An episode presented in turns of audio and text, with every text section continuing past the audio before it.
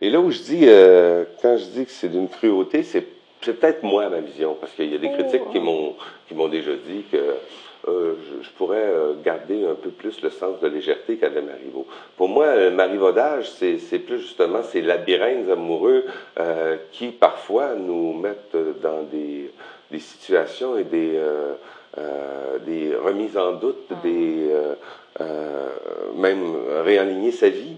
Et ce que j'essaie, moi, de voir et de lire dans le Marivaux, c'est où ça nous mène, ça.